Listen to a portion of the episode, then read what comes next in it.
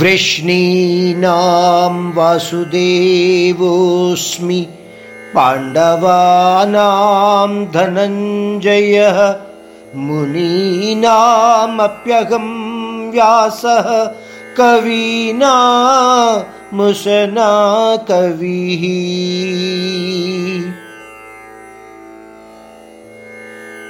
అరవై ఆరవ విభూతి తత్వంగా శ్రీకృష్ణుడు తన తండ్రి వాసుదేవుని తన యొక్క విభూతి తత్వంగా తెలియచేస్తున్నాడు. వాసుదేవుడు వృష్ణి కుటుంబ సమూహానికి చెందినవాడిని వృష్ణి కుటుంబ సమూహాన్ని యాదవులుగా కూడా చెప్పబడతారు అని మనకు చాలా పురాణాలలో కనబడుతూ ఉంటుంది. వాసుదేవుడు వృష్ణి కుటుంబ సమూహములోని దేవమిదుషుని యొక్క మనువుడుగా చెప్పబడ్డాడు అని మనకు కొన్ని గ్రంథాలలో కనబడుతూ ఉంటుంది. ఆ విధంగా శ్రీకృష్ణుడు వాసుదేవుని తన యొక్క విభూతి తత్వంగా తెలియచేస్తున్నాడు. ఇంకా అరవై ఏడవ విభూతి తత్వంగా శ్రీకృష్ణుడు అర్జునుడిని కూడా తన యొక్క విభూతి తత్వంగా మనకు ఈ శ్లోకంలో తెలియచేస్తున్నాడు.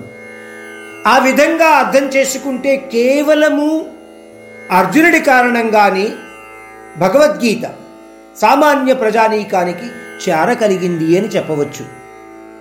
ఎందువలనంటే అర్జునుడు భావోద్వేగపరంగా ప్రభావితం కాకుండా ఉండి ఉంటే అర్జునుడు శ్రీకృష్ణుడిని ప్రశ్నలు అడిగి ఉండకపోయి ఉంటే భగవానుడికి సమాధానాలు ఇవ్వవలసిన అవసరము ఉండేది కాదు. అందువలన పరమాత్ముడు అర్జునుని తన విభూతి తత్వంగా ఈ భూప్రపంచంలో ప్రసాదించి ఆ అర్జునుడి కారణంగా భగవద్గీతను ప్రజానీకానికి అందేలా చేశాడు అని మనము అనుకోవచ్చు. ఇంకా అరవై ఎనిమిదవ విభూతి తత్వంగా శ్రీకృష్ణుడు మహర్షి వ్యాసుని తన యొక్క విభూతి తత్వంగా మనకు తెలియచేస్తున్నాడు. వ్యాసుడు సన్యాసి అయిన పరాశరకి మరియు ఆదివాస స్త్రీగా చెప్పబడ్డ సత్యవతికి పుట్టిన కొడుకుగా చెప్పబడుతుంది మనకి.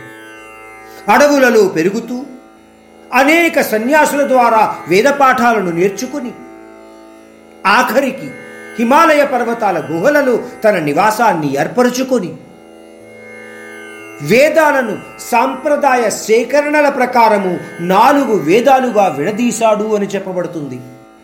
అనేక పురాణాలను సమకూర్చాడు అని కూడా చాలా పురాణాలలో మనకు చెప్పబడుతూ ఉంటుంది. ఆ తరువాత రెండున్నర సంవత్సరాలలో గద్య రూపంలో మహాభారతాన్ని రాసినట్టుగా కూడా చెప్పబడుతుంది.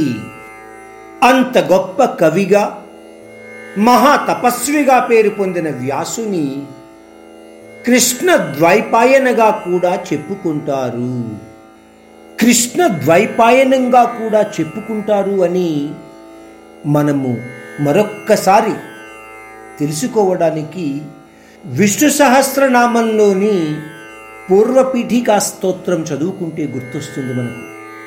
అందులో ఒక స్తోత్రంలో వ్యాసాయ విష్ణురూపాయ వ్యాసరూపాయ విష్ణవే.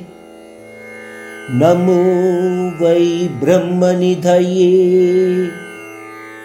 వశిష్టాయ నమో నమః. దీని అర్థం ఏమిటంటే ఆ పరమాత్ముని రూపమే వ్యాస రూపము ఆ వ్యాస రూపమే పరమాత్ముడు. అందువలననే పరమాత్ముడు వ్యాస మహర్షిని కూడా తన యొక్క విభూతి తత్వంగా తెలియచేస్తున్నాడు ఈ శ్లోకంలో మనకు.